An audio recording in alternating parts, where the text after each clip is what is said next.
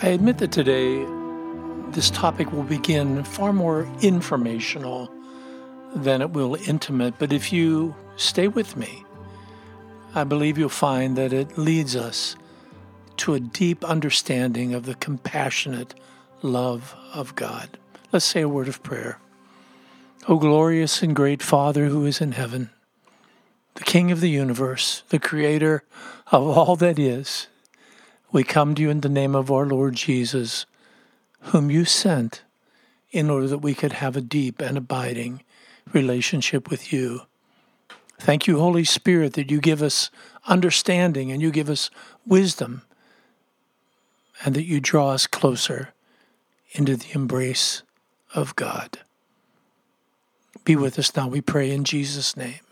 Amen.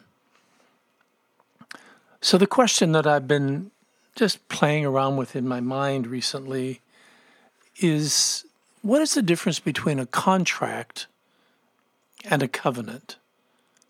I think it's very important. It's certainly relevant to us because we are a covenant people. So let's let's just consider that for a couple moments. You see, a contract is very transactional. In a transaction, it simply sets forth the criteria if you do this, I will do that. So, for example, we purchased a piece of property, and in the contract, if we pay this amount of money, they will provide us with this property. It doesn't have to be personal at all. It can even be done without you even knowing the other party. If the contract is breached, then there are consequences. And the authorities, if necessarily, if necessary, will come in and they will make sure that whatever the consequences were as defined, that they will be fulfilled. And I think it's very important to recognize that there's something rather impersonal and cold, objective about a contract. But a covenant, that's that's very, very different. See, a covenant isn't built on transaction, is built on relationship. And it's constructed in such a way to actually deeper the relationship itself, which makes it highly personal. And to be honest with you, very subjective there are feelings that are involved in a covenant, or as many that write, a pathos that underlines it.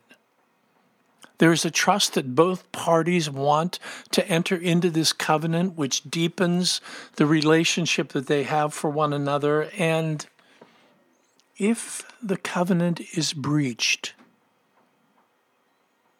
the greatest consequence is that a relationship has been broken. Now, I, I just want to say right there that I think it's rather important to recognize that this breaching of a covenant that results in a broken relationship is really the foundation of what sin is about.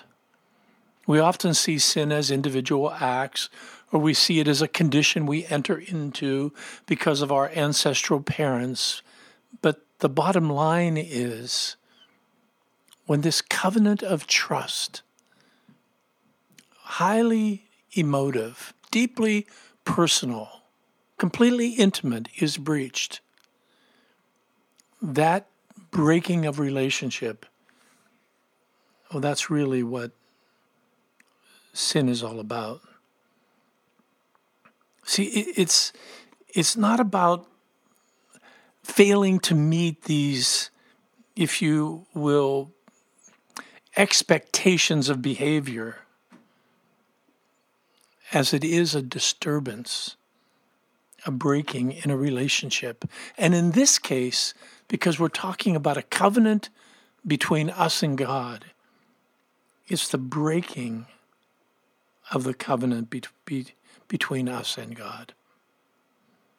Now, if you know the, the scriptures, which I'm sure you do, there are a number of covenants. There's the covenant that God made with Abraham. Now, keep in mind all the time, we're not talking about a contract, we're talking about a covenant. This intimate, personal, drawing together of a relationship that's sealed in a covenant agreement. God's covenant with Abraham was that he would rise up and become a great nation. The covenant that God made with Moses was to set before him Ten Commandments that would be able to guide and direct his life.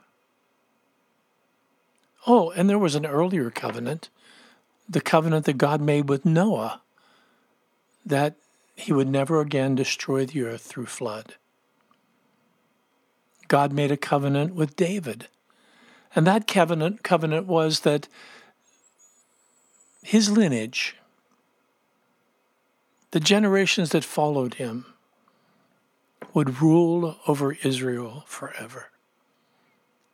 Now, again, I, I, I, have to emphasize because of what I want to really focus on here is that this is about the deepening of a relationship. Here it is the God of the universe who could just stand apart and not care wants a relationship with human beings, and he establishes these covenant relationships that are deeply personal. Well, we know that in many ways the children of Israel, no more than we could have, didn't fulfill all the expectations of the covenant. As a matter of fact, what you see in Scripture is God trying to call them back over and over again to this relationship that He wants to have, this covenantal relationship. Which is one of the reasons that in the Old Testament there are Psalms like Psalm 103 the Lord is merciful and gracious, slow to anger, abounding in love. He does not deal with us according to our sins. So great is his love toward those who fear him. As far as the east is from the west, so far does God remove our transgressions from us. He's like a father who pities his children. He pities those who, who fear him. It's, it's showing that God is really a pursuing God. And that even though we have agreed to this covenant of deep relationship and the fulfillment of mutual commitments, that when we breach that, when we, if you will, sin against this relationship, God is not quick to bring down the hammer on us. But in fact, He wants to give us every opportunity so that we can receive His mercy and we can receive His grace. There are a number of places in the prophets where we see that God says to us, Forsake your ways. Forsake your unrighteous thoughts. Return to the Lord so that he will have mercy. God loves to abundantly pardon us. It was just recently we talked about the whole idea of mercy, God's mercy, and how we cry out for mercy. But this is part of the idea here of what it means to enter a covenant relationship. And now, what we see is God who's always pursuing, and we've failed covenant after covenant, if you will. He then comes up with the new covenant. And that comes to us in Jesus. It was, it was definitely prophesied in Ezekiel chapter 36. But now it comes to us. This covenant that God wants to have a relationship with us, and his heart is in it. He has great feelings when we break covenant. And so, in this new covenant, he promises to give us a new spirit and a new nature. He places His Holy Spirit within us so that we can fulfill the covenant. And then He sends Jesus to actually do our part of the covenant promise so that we will not be broken in our relationship with God.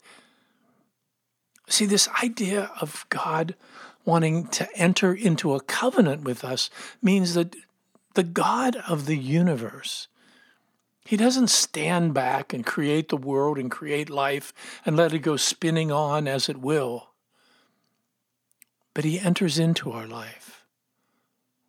I want you to think about that. It matters to God that we're in relationship with Him. It matters. I guess we could say it breaks His heart when we step out of covenant relationship with Him. And that God has promised us this idea of a lasting relationship. Maybe, maybe this is a better understanding then of why Scripture talks about the fact that God is so slow to anger, steadfast in love ready to forgive iniquity, transition, transgression, and sin. I'm, I'm going to begin a seminar. I've done it only once before. It's a very small group of people, and we spend five days together. It begins next Monday. And on the very first day, what I want to talk about is how much God loves us first and that He longs for us to be in this, if you will, covenant relationship with Him. My dear friends, it's, it's not a harsh contract, impersonal, objective, legal. It's an intimate covenant, a desire for relationship. And that when we choose to live in ways inconsistent with the covenant promise that is ours in Jesus. That's what breaks fellowship with God. And according to Scripture, it seems as though it also breaks his heart. And so he's very patient with us and he woos us. And the greatest evidence of this love is certainly the sending of Jesus. For God so loved you. I, am baffled by this in some ways. That this perfect God would have a desire for a relationship with me. And He's provided a covenant to make that happen. one that is personal, fulfilling, and to be honest with you, completely for my benefit. Now, my desire here is not necessarily that we think of all the ways in which we fail to live up to the expectations of God. I want us to just consider the fact that God so loves us that he desires this relationship. He wants you. He longs for fellowship with you. You matter to him. May these truths sink deeply, ever so deeply, into our hearts.